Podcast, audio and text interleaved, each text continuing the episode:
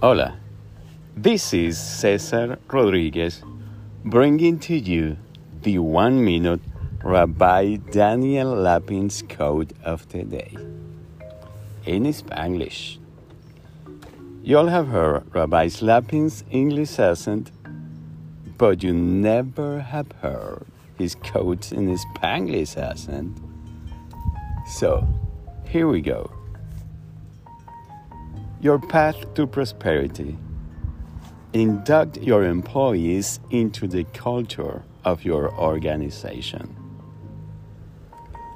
I really hope this code help you focus today in the things that really matter and I wish you really good health and prosperity.